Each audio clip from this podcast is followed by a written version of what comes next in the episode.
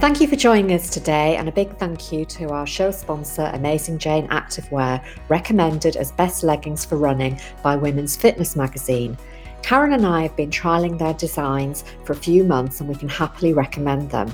All designs are cut to skim, not cling, giving you confidence to look and feel great and focus on performance. So, if you'd like to try Amazing Jane Activewear, please use our listeners' special discount code RHH10 for 10% off all purchases at AmazingJane.com. Amazing Jane ship around the world, so please check their website for details. Eat, sleep, run are all aspects of the performance triangle. The question is are the sides of your triangle equal? If you're not sure, join us to find out how to balance your performance triangle.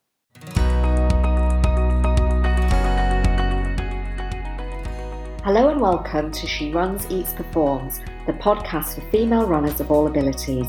Please join Karen Campbell and Aileen Smith, nutritionists, friends, and runners, who are here to help you translate sports nutritional science into easy to apply tips and plans, helping you enjoy peak running performance.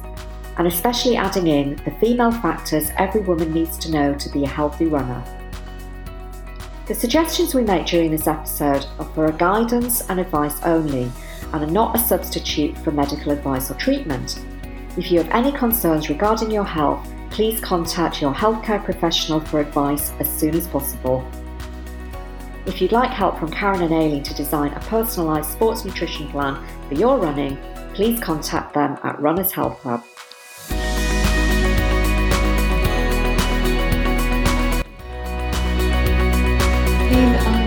Out at this beautiful sunshine today. It's uh, it's the the end of March and it's 21 degrees outside, so it's really beautiful. So. Yes, yeah, it is. It's sort of the first day that we've been promised good weather, isn't it? And um, you know, for everybody who's listening in, in real time, uh, we uh, we we always uh, record a couple of weeks ahead, just so that we we know that we're definitely ready for you. So um, yes. you'll be listening to this, I guess, in April, early April. Yes.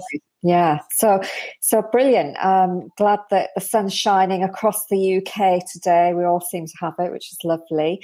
And um, as usual, we, we start off by sharing something personal about our nutrition or, or our running. Um, so before we go on to talk about our topic today, which is all about the performance triangle, um, we'll we'll do a little bit of a share. So Karen, you know, we, we're slowly coming out of lockdown and we're beginning to start thinking about what we can do um, outside um, in small groups. And um, I don't know about you, but I've noticed that there's lots of racing um, dates coming into the calendar. I'm beginning to get the emails through. And I just wondered, with that in mind, have you got any races booked in? Anything on the horizon? Yes, you're right, Aileen. They are sort of starting to come through um, as emails, and I have to say it's getting me quite excited. Um, but I do already have two in the diary, but I have to say they are on the horizon because um, they're not until towards the end of the year. I've um, I've got the Oxford half. Actually, I'm I'm in the ballot for the uh, Oxford half, which is in October. So I might not actually be doing that one. It just depends. Um, but I have put into the ballot for that, and then um, I'll be completing the Paris Marathon, which is in October as well. And I should have been doing that last year, but clearly that didn't happen. So um, so it's been rolled forward to to this year.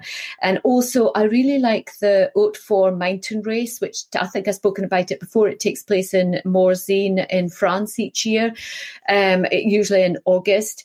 But with that race, I think it's still a bit uncertain yet due to the various um, quarantine restrictions in Europe. So watch the space. Uh, hopefully, I'll be doing that one in August, but I don't know yet. Yeah. But Aileen, have you got anything in the diary? Um, yeah, just just one, uh, the Great North Run on the twelfth of September. Mm-hmm. Um, so that looks like it's planning to go ahead. Um, yeah. You know, the I think I got an email a couple of weeks ago about it, so that's that's good news. And I think all of the great run races are planned. There's quite a few 10Ks. I've not signed up for any yet, um, which I usually do. And the only reason I haven't signed up is I couldn't find my membership number to get onto the website, and I sort of got distracted. so, yes. so uh, but I do quite like doing um, some of the local 10Ks over the summer, and uh, there's a whole range of them. Um, so yeah, I need to get the diary sorted and get that planned. And and I think it'll be good just to get used to running in a large group again. You know, even the the short races. I think it just gives you that race. Well, it makes you race ready, doesn't it? And it sort of gives you a little bit of excitement and just that feeling mm. of preparing, even if it's only for a 10k. I think it's still all all good. And um, so yeah, that's that's all exciting. And uh, your Morzine thing sounds great, but I guess you know, you're not going to be able to do any mountain training before then. So that might be a bit challenging. It is a bit challenging. I do make sure that hill drills are part of my training, regular training, actually. But but on saying that, you know, it's still not to the degree of of running up a mountain. But um, mm. what I hope to do, uh, which is what I tend to do, is try and get out there a bit before, so at least I can get some training in and and kind of get my muscles adapted a little bit um, before I do the race. But but yes, you're right, Aileen. It it, it is going to be limited. Mm, yeah. yeah. I'm looking forward just to getting back to Pilates classes as well because I think that really helps my leg strength. I do reformer Pilates and, and that I've really missed that. Um, mm. uh, and then the other thing that's is that, is that what? Is that in the diary? Is the studio opening up again on the twelfth? Yeah, they are in a very um, low key, small group sort of way. So, you know, in the past, there might have been 10 or 12 people on reformers, but it'll be half that number so that they're all spread out and it's, um, you know, very, well, very supervised. So, um, yeah. so yeah, that'll be good. Mm. And, and then the final thing that is on the horizon, which I love to do every week, is the park run. And, and I believe that's starting think it might be the 4th of June. So that's not too far mm. away either. So uh, I just can't quite imagine it. I can't quite imagine being, you know, the park run I do, there's, there's several hundred do it. And I, having been on my own for so long, I can't mm. imagine running with a whole host of other people. Um, but it, is exciting, though, isn't it? Mm. In some sense of normality coming back. I don't know if Park Run will have some restrictions um, to the amount of people that can run in a group initially or or or not or if they'll just go back to the way they were they were running before. I'm not sure well, we shall see. We shall see. But let's get on to discuss today's topic, um, which, yes. I said, is all about the performance triangle. And we have talked about that in the past, so it'd be really good to go a bit deeper today. Um, so the triangle, if you, if anybody can remember us talking about it in the past, is, is made up of three equal sides, and that consists of nutrition, sleep, um, which includes rest as well, and also training. So the three sides are um, nutrition, sleep, and training. Hence our title today, which is Eat, Sleep, Run, uh, which I quite like. And um, and these these areas are all interconnected. So poor sleep will affect training and and, and food choices. And a poor diet will influence the quality and quantity of sleep and, and our ability to train. Um, so they're all very interconnected, and, and that's an area where we very much focus on in our Easy Nutrition for Healthy Running program, and we we include that as part of the fundamentals for sports nutrition. And um, I'll touch on that later on in in the episode when we do our our normal advert break.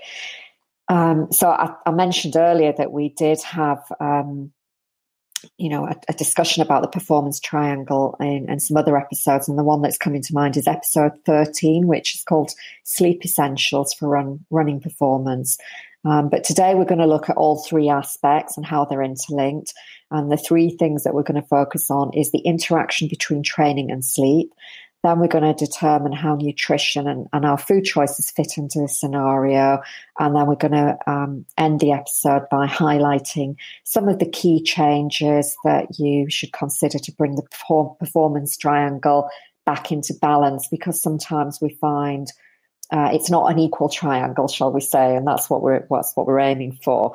Um, so, Karen, um, some of the feedback that um, we've received from clients, from our fellow runners over the years, and I suppose from our own experience in the past is that we are very aware that training tends to be the aspect of the performance triangle that takes priority for most people.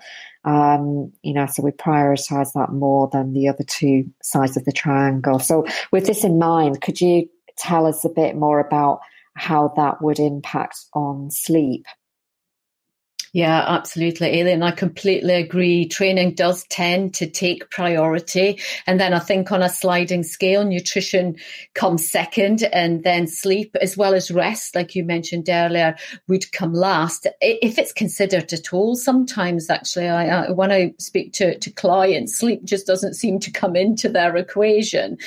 Um, and, and I think it, it, traditionally nutrition and exercise have been viewed really as the cornerstone of good health. Um, but but sleep, I think, is also key. And I think potentially by ignoring really any one of these three sides of the triangle could lead to the other two suffering. So it's really important to sort of keep those three in balance. Um, but thinking about training, your question, Aileen, I think when we're thinking about training and how it could be impacting on sleep quality and quantity, we do need to consider sort of the timing of training and also the intensity of training. And, and I think that really most studies looking at exercise and sleep tend to focus on the po- positive benefits of exercise in encouraging good sleep, which I think on the whole it does. I think that's really true, especially if it's um, light exercise or moderate exercise. But I feel that if exercise and training is being completed at the expense of sleep, that's when it could become detrimental to health and to our exercise performance. And I have to say, I can speak from experience here because um, when when we were studying way back in the day, Aileen, um, studying to become a nutritional therapist, I was also working. I was commuting from Madrid. I was training for a marathon and I also had a young family. So you can imagine life was was really hectic. But I still had to train. You know, I was going to be doing this marathon, so I had to keep my training up. And um, and I wouldn't let myself miss any sessions. And I distinctly remember thinking to myself when I was feeling a bit overwhelmed, I would sort of say, oh well I, if I can't get my studies completed during the day, I can always do it during the night. And I have to say that did actually happen on many occasions. I just couldn't get things done, so I would just stay up into the night to get the the um, the revision and the assignments completed. And and I was able, I was supposed to to to deal with that for a period of time but eventually I, I really started to feel really groggy and my cognition deteriorated. Actually, my cognition was so bad to that at one time I was driving down a one way street the wrong way, but I had absolutely no idea. Even a car was flashing me to tell me, but I thought they were on the wrong side of the road. I had my cognition had completely gone. And that was a real big wake up call for me. And and also besides that, there was also my training. It was beginning to suffer and I was getting terrible hip injuries um, or, or sort of more pain in my hip.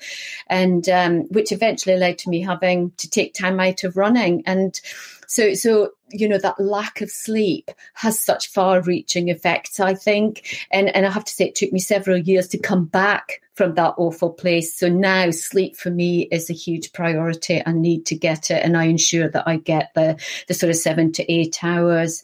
But how about you, Aileen? Have you ever prioritized your training over your sleep? And if so, what were the consequences for you?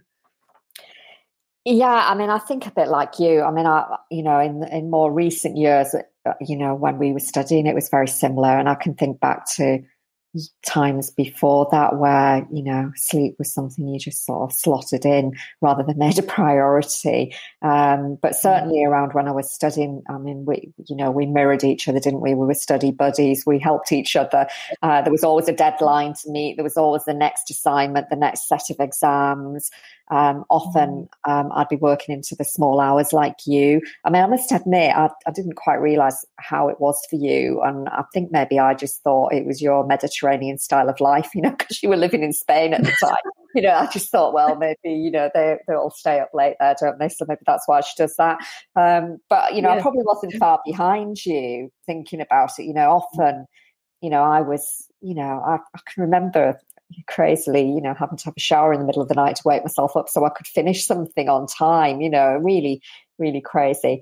Um, mm. But then I was still, because I was still coming out of my corporate way of living at that point, you know, I swapped corporate life for being a student and I treated it in exactly the same way looking back. So I would work really, mm. really hard and then I would be out first thing in the morning.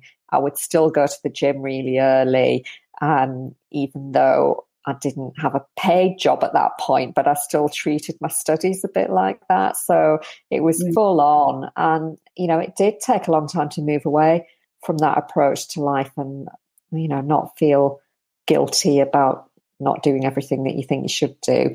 Um, and uh, sort of looking back, I, you know, I did develop some injuries which may have been linked to lack of sleep and rest. Maybe wasn't aware of it. I mean, I think sometimes the impact is that you're not paying attention when you're exercising and running, and that can be the thing that triggers an injury. And maybe that lack of attention is because you've got, you know, had poor quality sleep or you've not rested.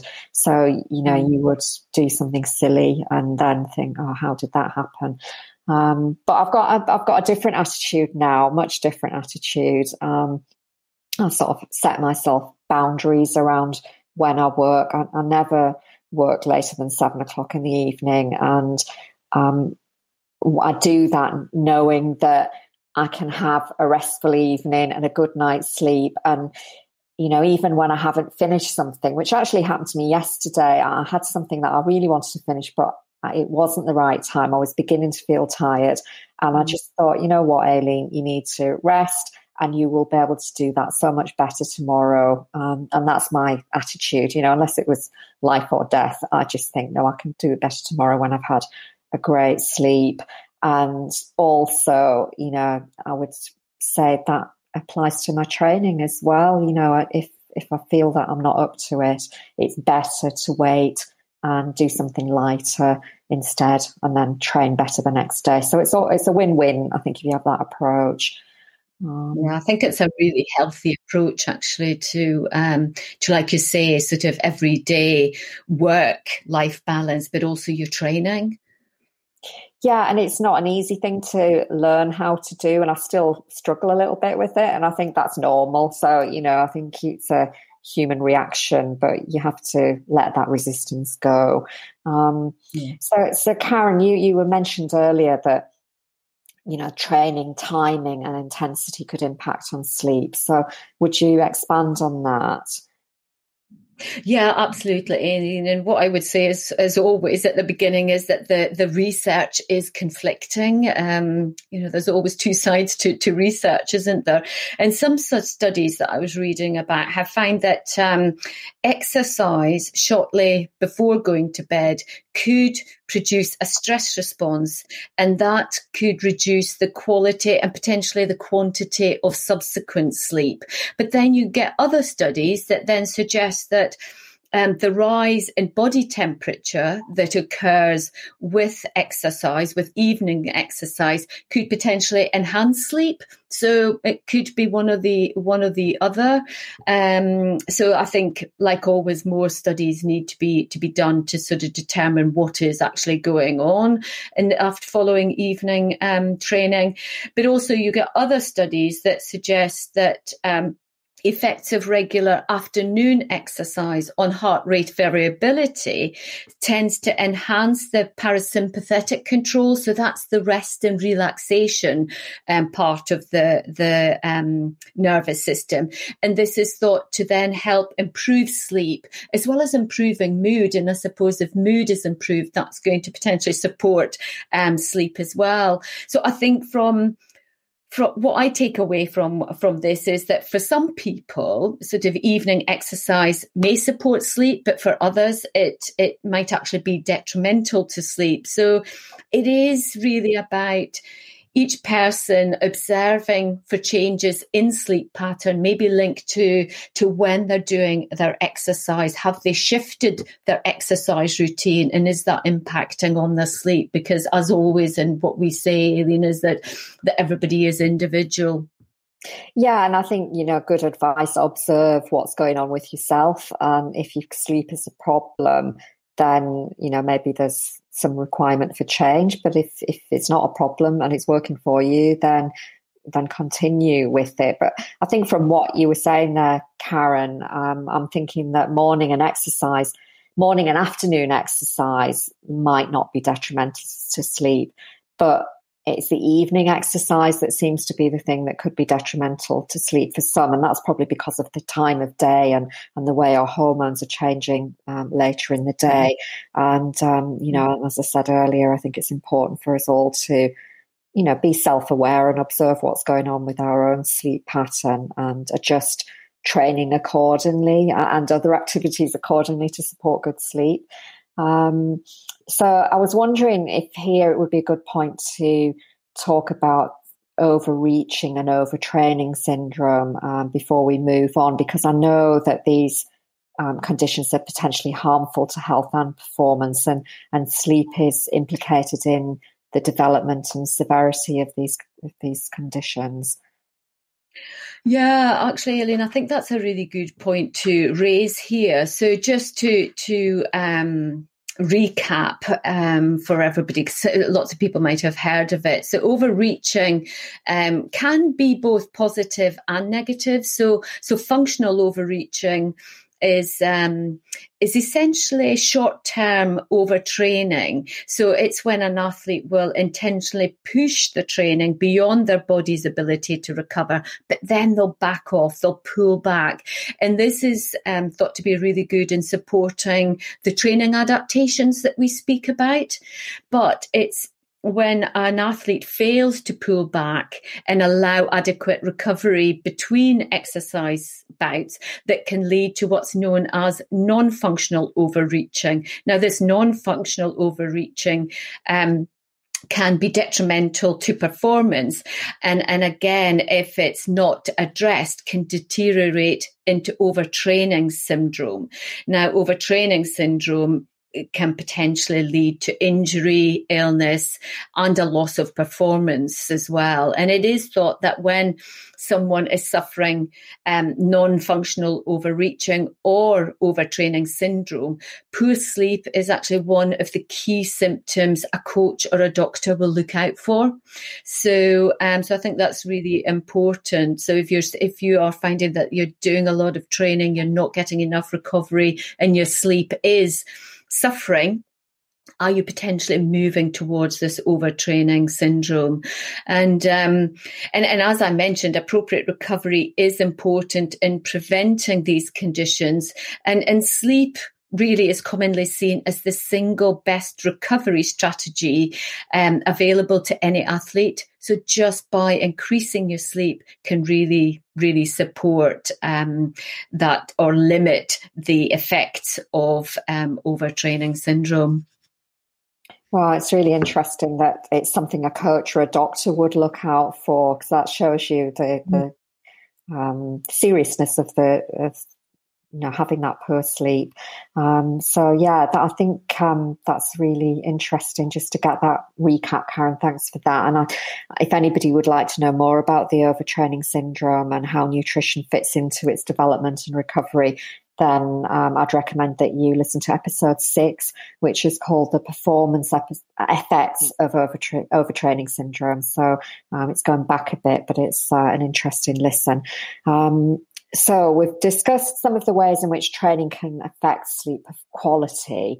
Um, but what about the other way round? How could poor sleep hygiene affect exercise performance?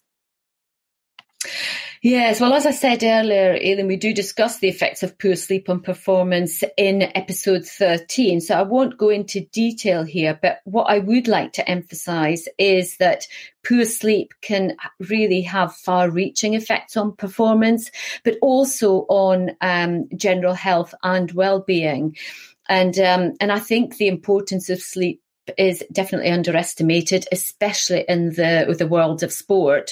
Although I have to say that more studies are start to, starting to investigate its impact and its importance in athletic performance. Um, and it, interestingly, in times gone by in the sporting arena, the phrase "you snooze, you lose" was often used, really suggesting that sleep was time wasted away from training. But the tide is changing changing. And um, and a phrase that I heard more recently was "You snooze more, you win," and I think that's a much more positive uh, spin on it, and and a phrase that I certainly like. Aileen, I don't know about you. Yeah, no, I, I t- certainly agree to that, and uh, and you know, I'm thinking of the the people, you know, the really serious athletes who you, you would imagine are out there training at five o'clock in the morning. Maybe they don't need to do that anymore. Maybe a little bit longer in bed would do them more good.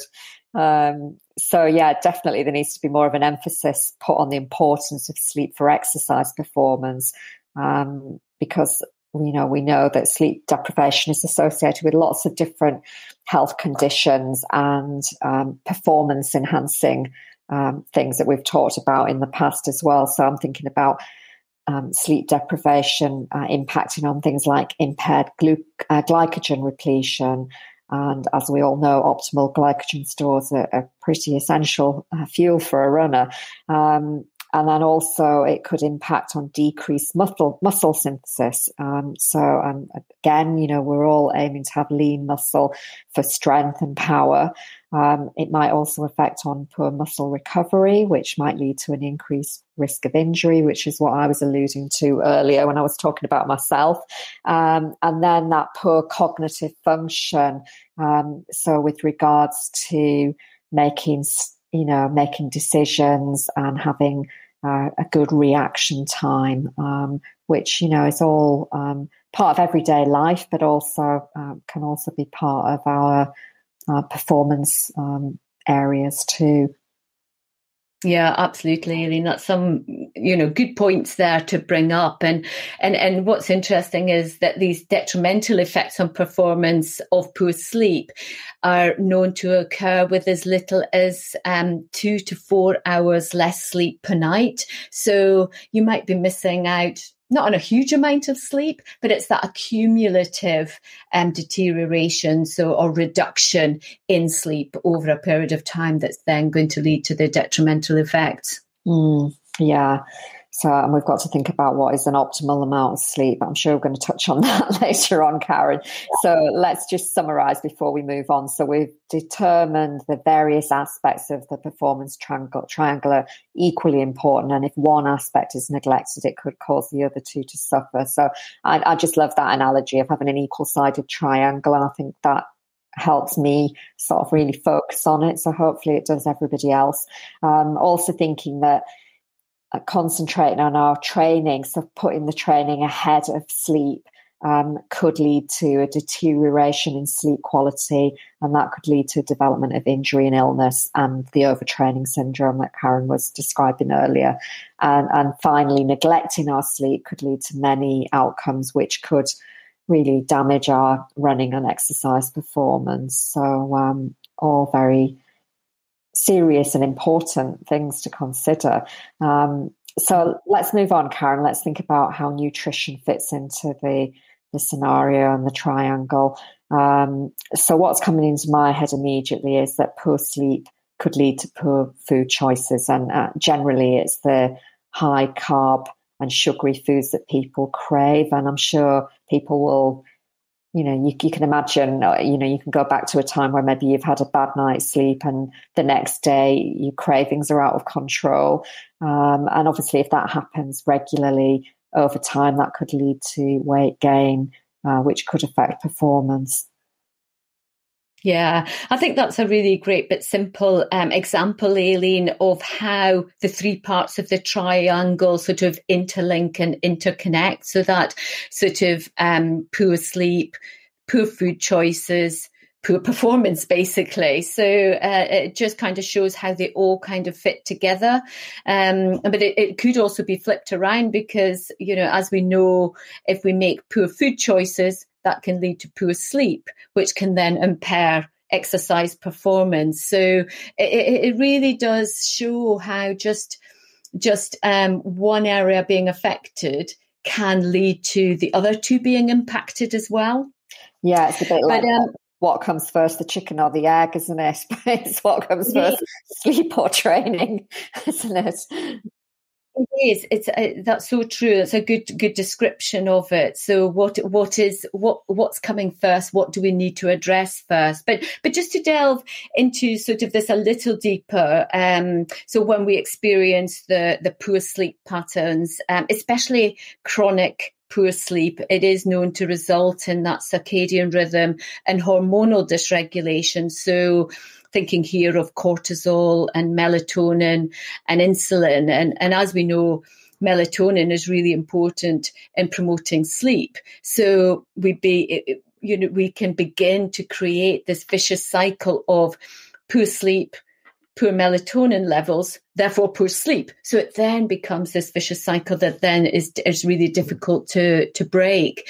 And then when thinking about cortisol levels, when they're disrupted, that's known to create a catabolic state. So we're breaking down the protein, therefore potentially breaking down muscle, which again is going to um, affect our performance. And also that increased cortisol level um, re- results in the release of sort of pro-inflammatory molecules, these mole- molecules being known as cytokines.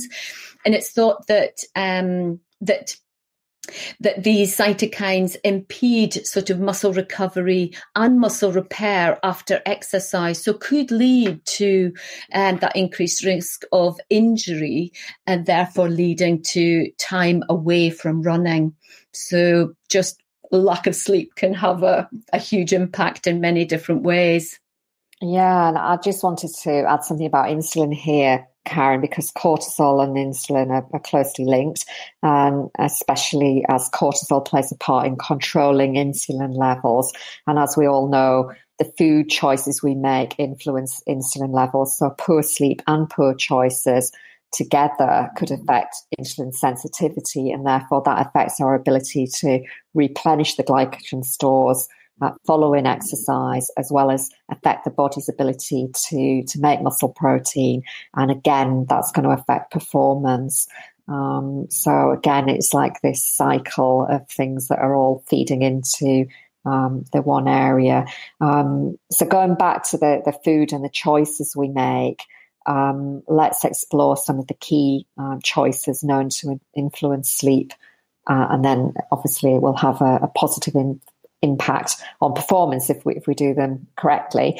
Um, so we do talk about this again in episode thirteen. Um, but the, the two um, foods that are springing to mind for me are caffeine and alcohol. So caffeine, you know, it's, it's common. It's a very common one that we'll all know. It's thought to delay the onset of sleep whilst reducing the total amount of sleep and sleep quality. Um, and as we all know, when we have poor sleep, we tend to reach out for that coffee the next day, don't we? Um, so mm. again, that's that vicious um, circle of caffeine consumption. Um, so is there anything that you would add to to talk about caffeine, Karen? Yeah, as you, I think, as you were saying, Aileen, we do tend to reach for the coffee because it, it keeps us alert when we're feeling tired. So, um, really if if you're then taking that late in the day, it can reduce that readiness to go to bed and to go to sleep. And um, and this can mean for many people that they then delay their bedtime. They maybe work late into the evening or get lost on social media on their smartphones or some other device, which can then exacerbate the effect. So, so again, leading to this vicious cycle. And, and there has been a, a lot of research in re, actually recently into the use of these smartphones and smart devices in the evening and how the, the blue light that they give out is thought to disrupt the body's natural melatonin production. So, and as we we were speaking about, sort of that melatonin is really important for for inducing sleep. So, therefore, this blue light could um, could um, disrupt sleep. So I think that's definitely something for people to consider. And I think there is a lot of information out there on recommendations of of switching off your your computers and things like you do, Aileen, making sure that you finish work at seven o'clock, and then so to, to shut the lid and um, and have a, a, restful evening, and then start again the the following day. Um, but but just going back to to caffeine for a minute, Aileen, um, sort of I think many people may be saying, but caffeine does not affect me. I can have it late in the day and sleep well. Um, and I hear that a lot actually from from people, from clients, and and I do agree that you you do get the responders and the non-responders um, to caffeine, but you know, studies have shown that although some people perceive they're able to sleep well, the quality of the sleep is actually diminished. And I think that's really interesting. So we feel we're sleeping well, but actually we're not. And they've been, they've determined this through measuring the the delta waves um, in people as they sleep. Now, these delta waves are only produced during sleep, and um, and so they're just measuring the the, the quantity of these um, and the activity of these delta waves during the night. So I, th- I think that's an interesting point, and it's something I bring up a lot with my clients when they're trying to say, "But I'm fine with caffeine." Yeah, I think that is interesting, Karen, because I'm one of those people too that you know uh, I I believe that I could have a cup of coffee after dinner and it and it not affect my sleep, but um, you know I've, I've listened to the advice that you're just sharing there, and you know often I'm I'm saying to clients, you know, it's really best to limit your caffeine intake to before midday or at the very latest two o'clock in the afternoon, um, and um, I think that does work for me too, you know. So I just try to apply that. That's a sort of like coffee in the morning, um, not too much of it. Um, I'm, I'm, probably drinking a bit too much coffee at the moment just because we're in lockdown because it's the only thing I do to socialize with people and I'm meeting people for cups of coffee. So quite often I'll have two cups of coffee a day, which is unusual for the way I used to be. So, um, yeah, that's uh, it's an interesting thought, but I think it's one that everybody should take on board to limit the coffee to the earlier part of the day and see what difference it makes. Um, mm. so, so moving on, just thinking about alcohol briefly. Um, I think again it has you know has a similar effect to caffeine. Uh, it reduces the quality as well as the quantity of sleep, and it's thought to increase sleep disturbance in the second half of the the sleep cycle. And we go through many cycles of sleep in in one night. So we're not going to go into that because we've we've talked about that in in other episodes, and it's quite a complex. Um, subject but before we we sort of move on i just wanted to um, mention another couple of potentially negative influences of nutrition on sleep. Um, so, uh, most of us will know that eating uh, foods that are high in what we would call quick release carbohydrates and refined sugars will lead to a rapid rise in blood sugar levels, and the body reacts to this by releasing insulin. And the resulting drop in blood sugar leads to the release of hormones such as adrenaline and uh, cortisol. And these hormones are no, known to interfere with sleep patterns and lead to the insomnia that we mentioned earlier. Um, uh, and also, eating a big meal late at night is known to affect sleep. Usually, it's due to the effects of digestion. Um, so, ideally, having your evening meal no less than three hours before bedtime would be great because that would really support and allow the rest, digest, and repair cycle that's going to happen after a after your evening meal. Um, so those are, are, two things to consider. So uh, reducing the those quick release carbohydrates in the evening and eating dinner a bit earlier before bed. Yeah, and I think those are really good points. But what I would just add here, Aileen, is that also going to bed hungry could have a similar effect. So we don't want to go to bed too full, but we don't want to go to bed um, too hungry either, because hunger leads to that stress response. So again, will lead to that release of cortisol that that you was that you were mentioning, Aileen. So it really is about balance and, and how much to eat and the food choices that we make in the evenings to sort of promote that that healthy and deep and adequate sleep. Yeah, and, and I'd also, uh, just to add to that, Karen, I totally agree with what you're saying. And, and often people who whose blood sugar drops too low during the night, that can be the thing that wakes them in the middle of the night. So for those people, you know, making sure that you've eaten correctly um, before you go to bed is going to be important too. Yeah, definitely.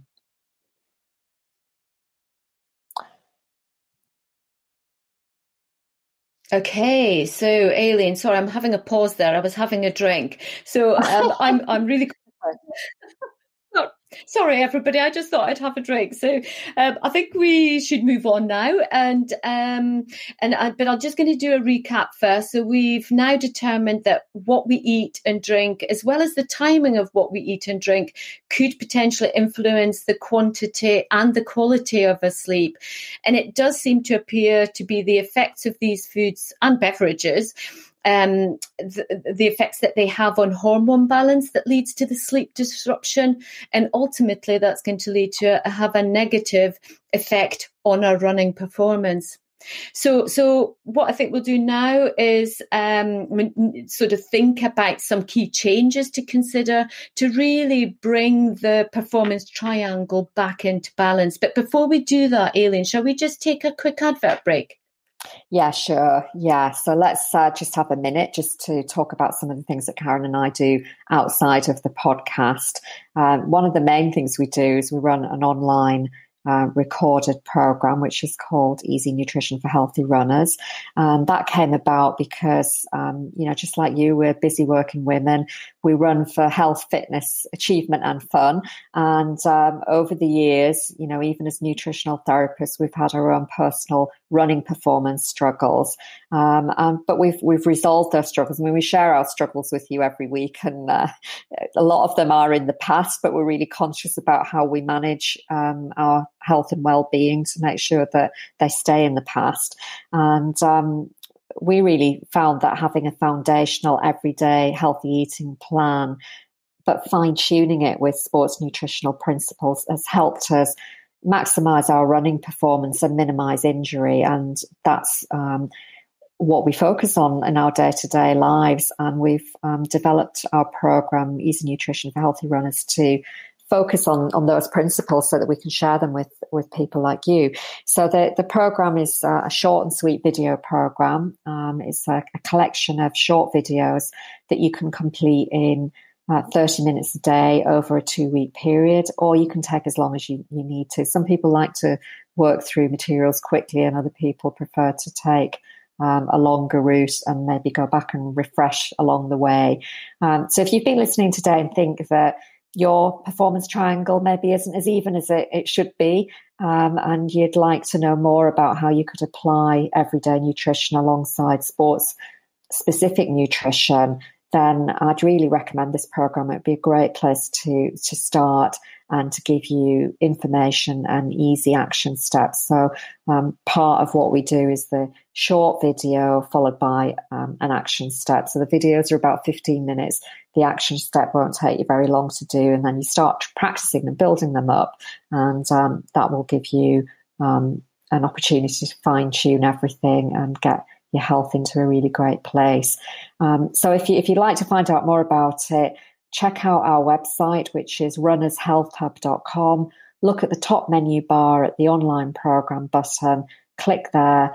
Um, you'll find all about it. And if you've got any questions, um, email us at hello at runnershealthhub.com and we'll be happy to answer them. Great. Thanks very much, Aileen. So, just before we start to discuss the changes you could make to help address any imbalance in, in your performance triangle, I thought I might just outline a couple of female factors to consider.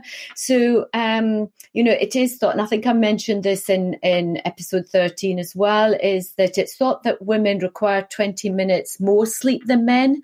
And this is because, allegedly, it's because women tend to multitask more than men and use and because of this use more of their actual brain than men do Um, so, and because of this, it means a greater need for sleep. So, essentially, the more you use your brain during the day, the more it needs to rest whilst asleep. So, bear that in mind, ladies. Um, and it is also thought that although women require more sleep, generally speaking, we are generalizing a bit here, they do not they do not necessarily get it, principally due to um, lots of different reasons for disturbed sleep. So things like pregnancy, uh, menopausal symptoms. So I'm thinking here of the night sweats that um, many women complain of wakening them during the night. Also worry and, um, potentially their husband snoring as well. Although I know there are a lot of women that snore too, so that works both ways. And um, but I can definitely relate to the to the husband snoring. I have to say, but also thinking about the uh, the overtraining syndrome that we spoke about earlier.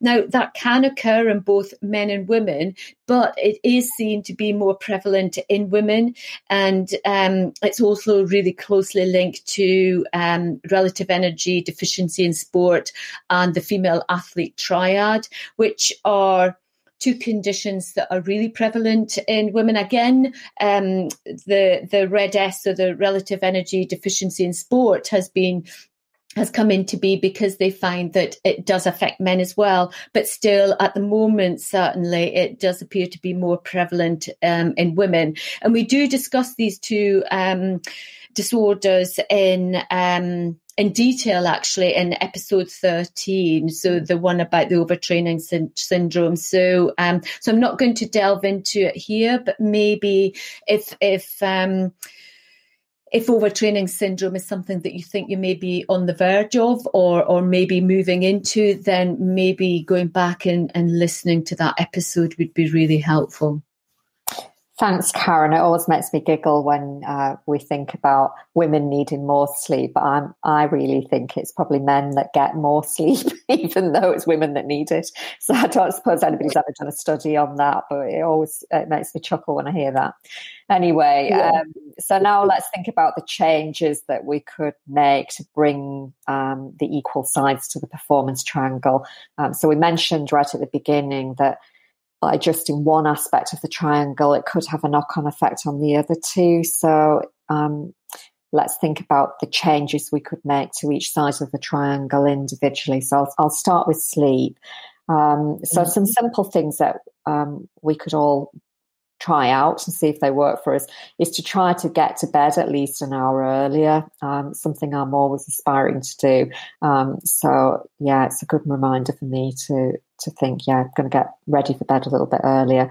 Uh, aim to complete all your tasks, your household, your business tasks, and everything by around eight o'clock, um, and then start to wind down. So power off all those electricals that Karen mentioned earlier. So the phone, the PC, the tablet, the TV, at least an hour before going to bed, um, and get rid of all the distractions and, and the blue light.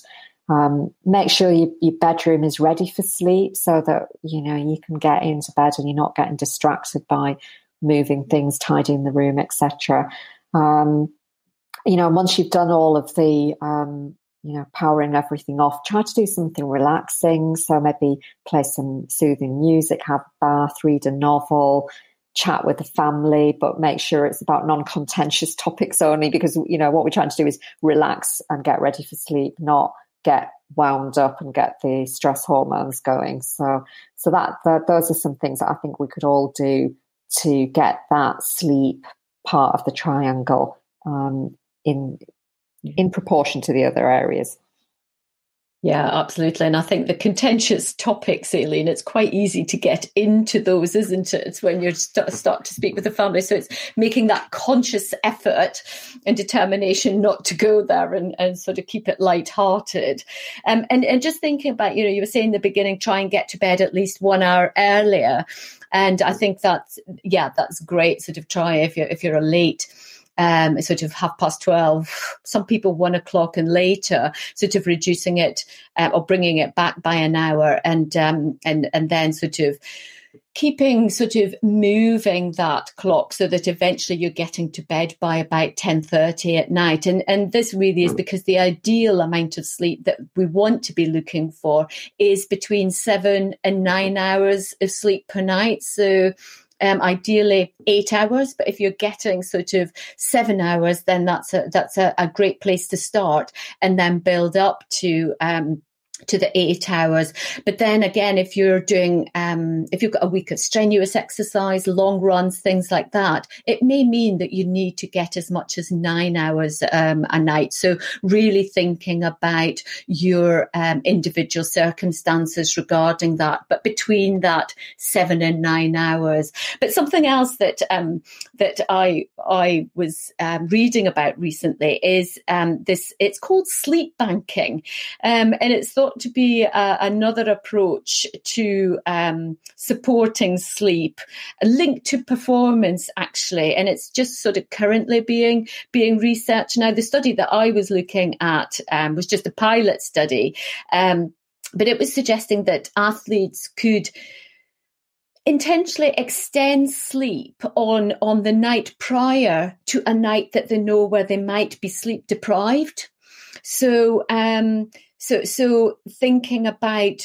building up that sleep and um and so that the body is able to to deal with and adapt to the to the night that you're going to have a lack of sleep.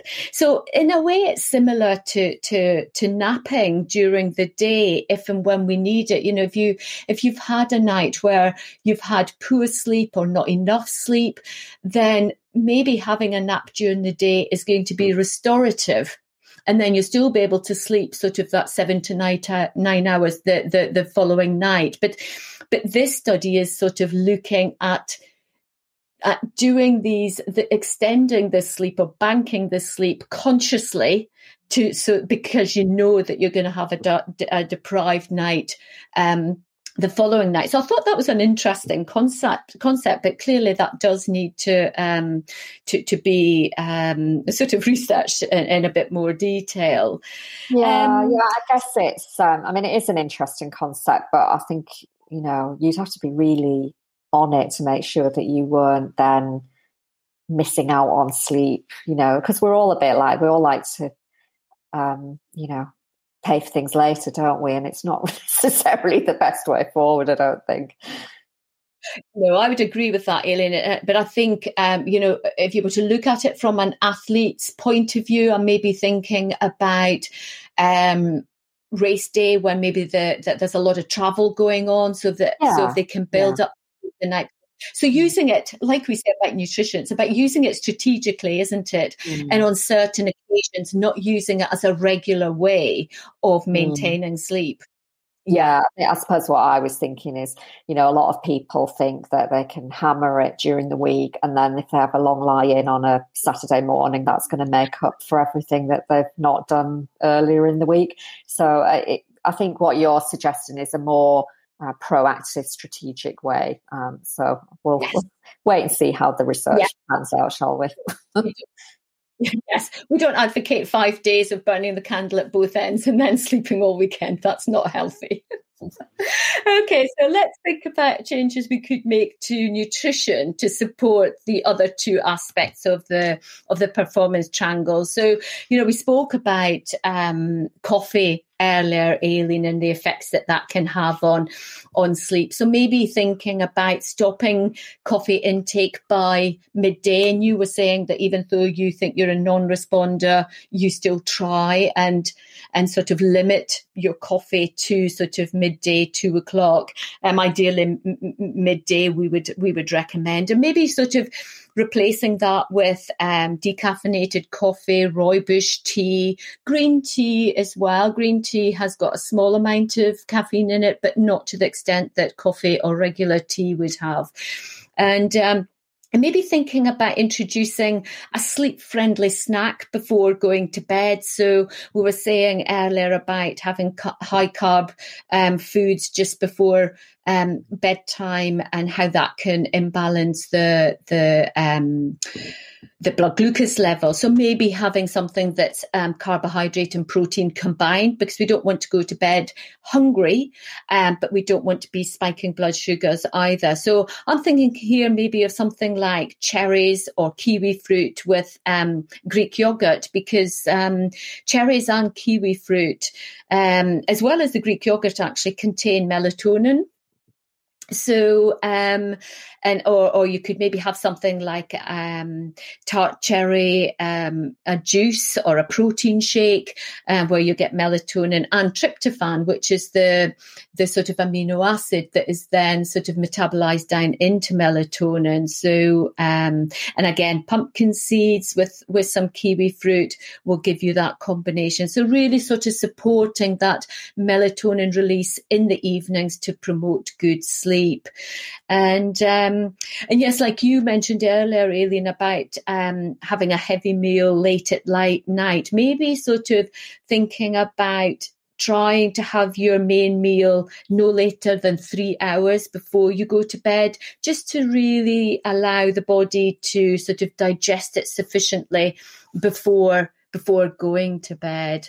Um, Aileen, would you add anything else to that? Yeah, well, some really good food suggestions there, Karen. So um, I think the other foods that I, I would suggest um, are uh, adding uh, magnesium-rich foods. So um, you'll get that in dark green leafy vegetables, nuts and seeds, and, and dark chocolate. And the reason for suggesting magnesium-rich foods is that magnesium is known to support muscle relaxation and induce sleep. So um, you know to have these foods uh, as regular as in your diet would be really helpful um, and also to think about increasing your, your daily protein intake or, or at least making sure it's optimal. You know, you might already be um, taking in plenty of protein, so check what you're eating. So, in particular, I'm thinking things like uh, chicken, fish, eggs, turkey, and legume legumes. So they're uh, really important for the tryptophan, which I think you, you mentioned earlier, Karen, and that helps support the melatonin production. So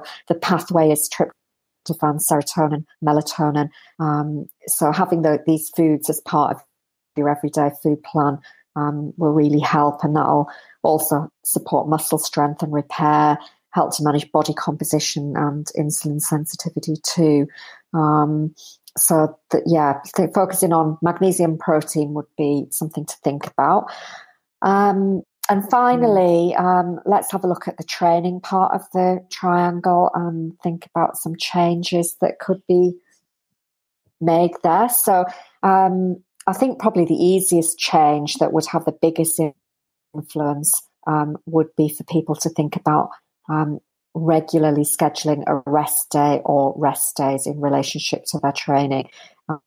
Um, so that could be combined with reducing the intensity of training or maybe it's just about reassessing your training goals. And again, I think this is a difficult one to get your head around sometimes because we're a lot of people are really fixated on I've got to do something every day. I've got to you know just keep repeat, repeat, repeat. Um, but it isn't always the best way forward. Um, so if, if you've got anything that you would sort of suggest as advice here, Karen. Yeah, well, again, Aileen, we're always reading articles, aren't we, and papers and things like that. And one that, uh, another one that I was reading recently was talking about um, exercise actually having the capacity to cause what's known as a phase shift in the circadian rhythm. So, so for example, um, looking at exercise timing. So an hour of exercise in the evening. So in this article, we're speaking about exercise being completed between seven o'clock and 10 o'clock. Um, and, and that has shown to result in a 30 minute later phase shift to the time of melatonin release. And then they looked at it again regarding exercise in the morning or early afternoon. So in the morning, sort of around seven o'clock, and then between one o'clock and four o'clock in the um, in the afternoon, and that um, induced an earlier phase shift um, in melatonin release. So, so it's it's sort of manipulating using exercise to manipulate when um, ex, uh, when melatonin is going to be released. Therefore, manipulating to a degree. Um, the timings of you going to sleep. And and I find it really fascinating um, and and like I say what it was suggesting really is that it could be you, you could really be manipulating that um, rem- uh, manipulating your training to support earlier or later sleep. And you could be using that to work around your lifestyle your run training or the race commitments that um, that that we could all have. So it's it's a really new concept. Like I say, much more research again needs needs to be done um, to determine just how appropriate this would be. But but it did make an, an interesting read, I have to say. So um, yeah, I think watch the space. Let's. Yeah, it is interesting. I think it's a really good tool to think about. I mean, I sometimes have clients that we test their cortisol and it's over a 24 hour period and often the people that are having trouble sleeping have got high evening cortisol levels when they should be actually very low so you know getting them to shift back i think is a really interesting mm. um, interesting way of, of, approaching it and it's something that's all within our control it's just something that we've got to make a conscious effort to do so it'll be interesting to find out how long it takes for that to happen. So we'll keep our eye on that too. Okay, so we're, we're coming yes. to the end um, of the episode. And uh, we've looked at some real positive changes that we could make to each side of the performance triangle to get it back into balance. Um, but I suppose for each of us, it's a bit about deciding which side of the triangle requires addressing first. So, is it the foods you're eating that are affecting your sleep? Or is it the chronic insomnia or poor sleep habits that are leading to poor food choices? Or maybe you're training too much, which is affecting your sleep and your food choices. So I think, um, you know, draw out your triangle and see where you are at the moment. And uh, it would be interesting to ponder on those questions and establish where you are currently and, and then make some decisions about what, what you could try um, changing to see what difference it would make. So, Karen, that, that brings us to our key takeaways. Can I get you to do those now? Yes, sure, Aileen. So, um, the key takeaways I would say are, like you've just said, the performance triangle is made up of three equal sides, and represent which represent the training, the nutrition, and the sleep. And rest does come within that sleep part of it. And although attention to the three sides of the triangle need to be equal, most runners, and I think probably athletes in general, tend to place most of their focus on the training side of it. But ignoring any one part of that triangle could cause the other two to suffer. So, really worth bearing in, uh, that in mind. Um, I think you you snooze, you lose is an outdated approach to performance, and you snooze more, you win is uh, a much better motto to maybe think about following as you go forward. And remember that the food choices we make, as well as the beverages we drink, can have far reaching effects on sleep and performance, as well as our everyday health and vice versa. Sort of poor sleep can result in us making poor food choices, both of which will affect our exercise performance. And, you know, we said ignoring any one side of the triangle may cause the other two to suffer. But this could be supportive in reverse. So just by paying attention to one aspect of the tri- triangle could help bring the whole performance triangle back into balance. And I think finally, what I would say is remember it will be different for everyone. So reflect on which side of the triangle is most out of balance for you and address it. And this will really help bring ba- balance um, to your performance triangle, therefore, support your running and your performance.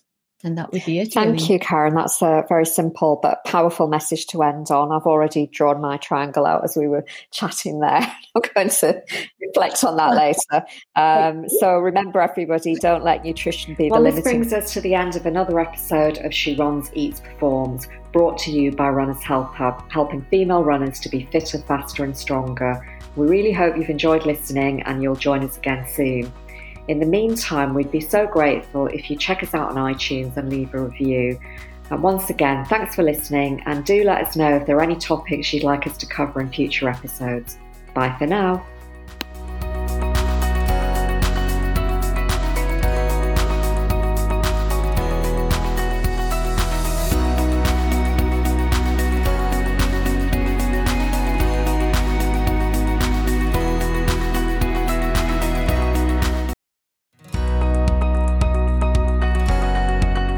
We'd like to introduce you to our show sponsor, Amazing Jane Activewear for women's changing bodies, recommended as best leggings for running by Women's Fitness magazine. We think they have everything a female runner needs. First of all, they are high compression to support your legs and bum. They have a deep waistband so they stay up and they don't move about when you run. There's a handy left pocket for your phone and a zip pocket on the waistband, which is great for your cards or a key. They also have a hidden tracker pocket for storing a GPS tracking device, and this is a unique safety feature. All Amazing Jane designs, including tanks and tops, are cut to skim, not cling, giving you confidence to look and feel great and focus on performance. Karen and I have been trialling wearing their range for a few months and we can happily recommend them. So if you'd like to try Amazing Jane Activewear, please use our listeners' special discount code RHH10 for 10% off all purchases at AmazingJane.com. Amazing Jane ship around the world, so please check their website for details. Thanks again to Amazing Jane Activewear for being our show sponsor and for sharing discount code RHH10 for 10% off all purchases.